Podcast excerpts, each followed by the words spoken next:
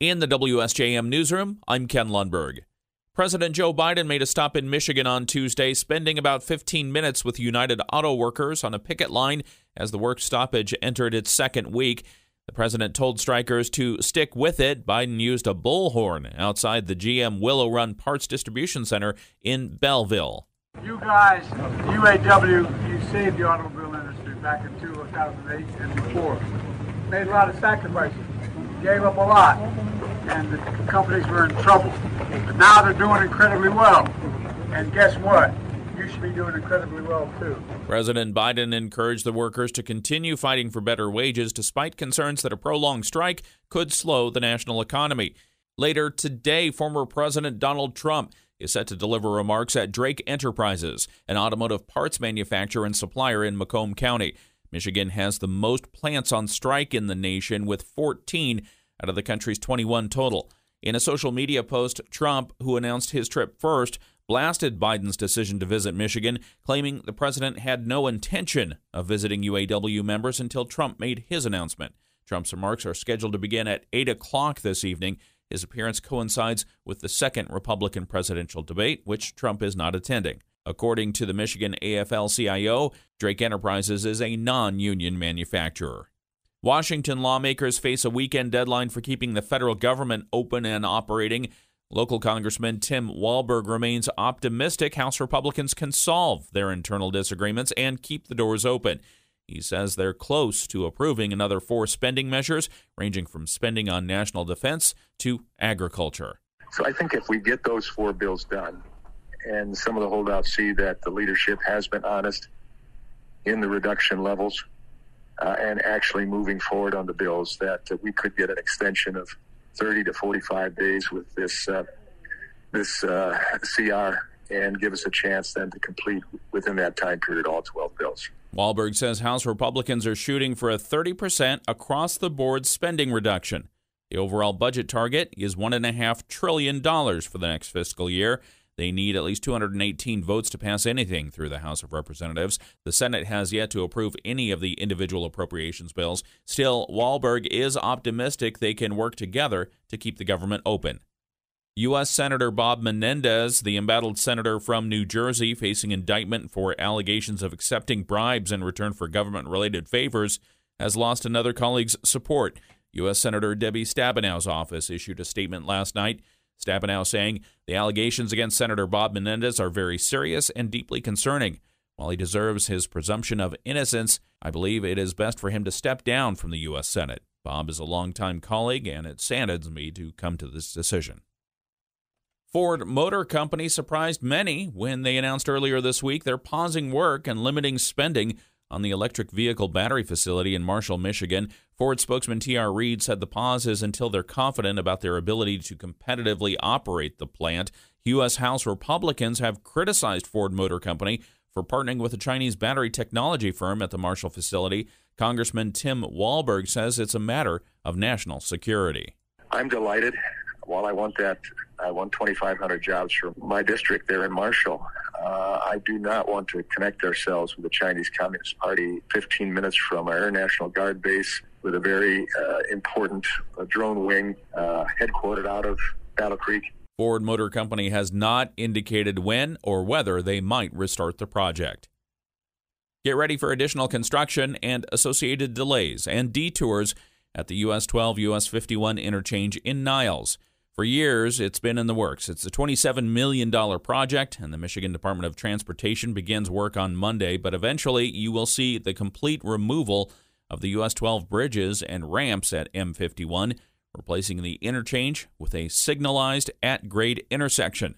MDOT spokesman Nick Schirripa says this year is mostly preparation work, including temporary traffic shifts. Our study for this particular inter- interchange started five years ago. And we started doing public meetings and public hearings back in 2018 uh, to engage the community, to engage uh, all our stakeholders and all our partners. Later this year, Schirripa says traffic will move to one lane in each direction on the US 12 ramps to M51, and traffic at the intersection will be maintained with a temporary signal.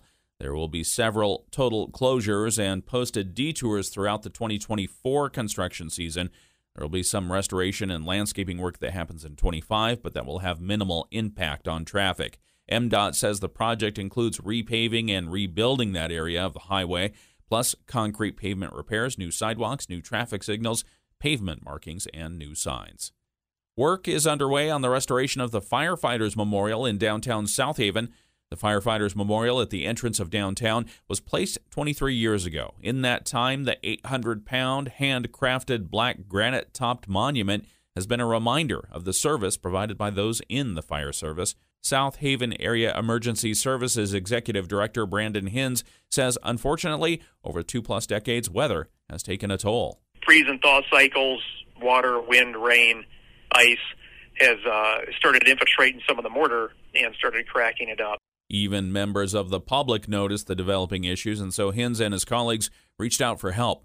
They worked with the city for a five hour road closure so Lakefront Roofing's new mason could start on the repairs. Hinz says the job is nearly complete. It looks good so far. We've, we've also, uh, we need to retouch the lettering uh, on the monument for the firefighters' prayer. That, that's faded on the west side of the monument, just, I'm assuming, from the sun hitting it. Hinz says the job should be done within a week. The cost of the repairs was covered by private donations and proceeds from the Shays pancake breakfasts.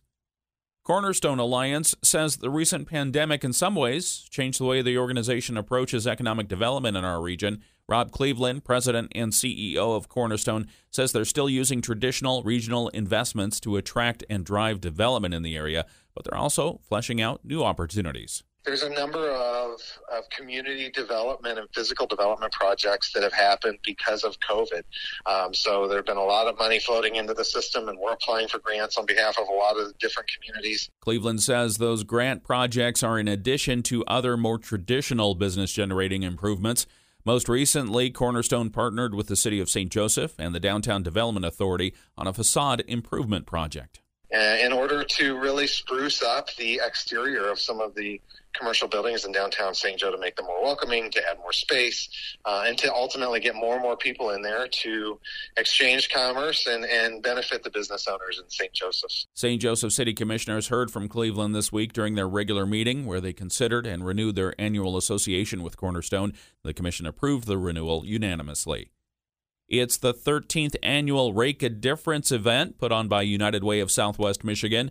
This is an event where volunteer teams rake leaves and clean gutters for senior citizens throughout Berrien, Cass, and Van Buren counties. As heard on the WSJM Morning Show, Debbie Ramirez is the volunteer engagement director at United Way of Southwest Michigan and says some outside chores are difficult, if not impossible, for seniors, and that's why they're asking for volunteers to help. We're super excited. We know last year was a banner year for us. We had more than 1,200 volunteers, and we're we're really hopeful that uh, the volunteers will come out in those numbers and more again this year. Seniors receive the outside upkeep free of charge. If you want to sign up, go to the United Way of Southwest Michigan's website. There was a three vehicle accident in Cass County yesterday afternoon. Sheriff Richard Behnke reports his deputies responded to the crash around 4 o'clock in the afternoon. It occurred west of the intersection of M60 and Leet Road in Howard Township. Behnke says 61 year old Terry Watterson of Cassopolis was attempting to turn into a driveway on M60 west of Leet Road. Following behind Watterson was 70 year old Lloyd Kleiss, also of Cassopolis. Kleiss began to slow his vehicle to allow for Watterson's vehicle to wait for traffic and turn. That's when 62 year old Lori Croster of Three Rivers failed to yield, rear ended Kleiss's vehicle, which then rear ended Watterson. One person was taken to Spectrum Health Lakeland Niles Hospital for injuries sustained in the crash. Seat belts were on, and alcohol is not believed to be a factor. In the WSJM newsroom, I'm Ken Lundberg.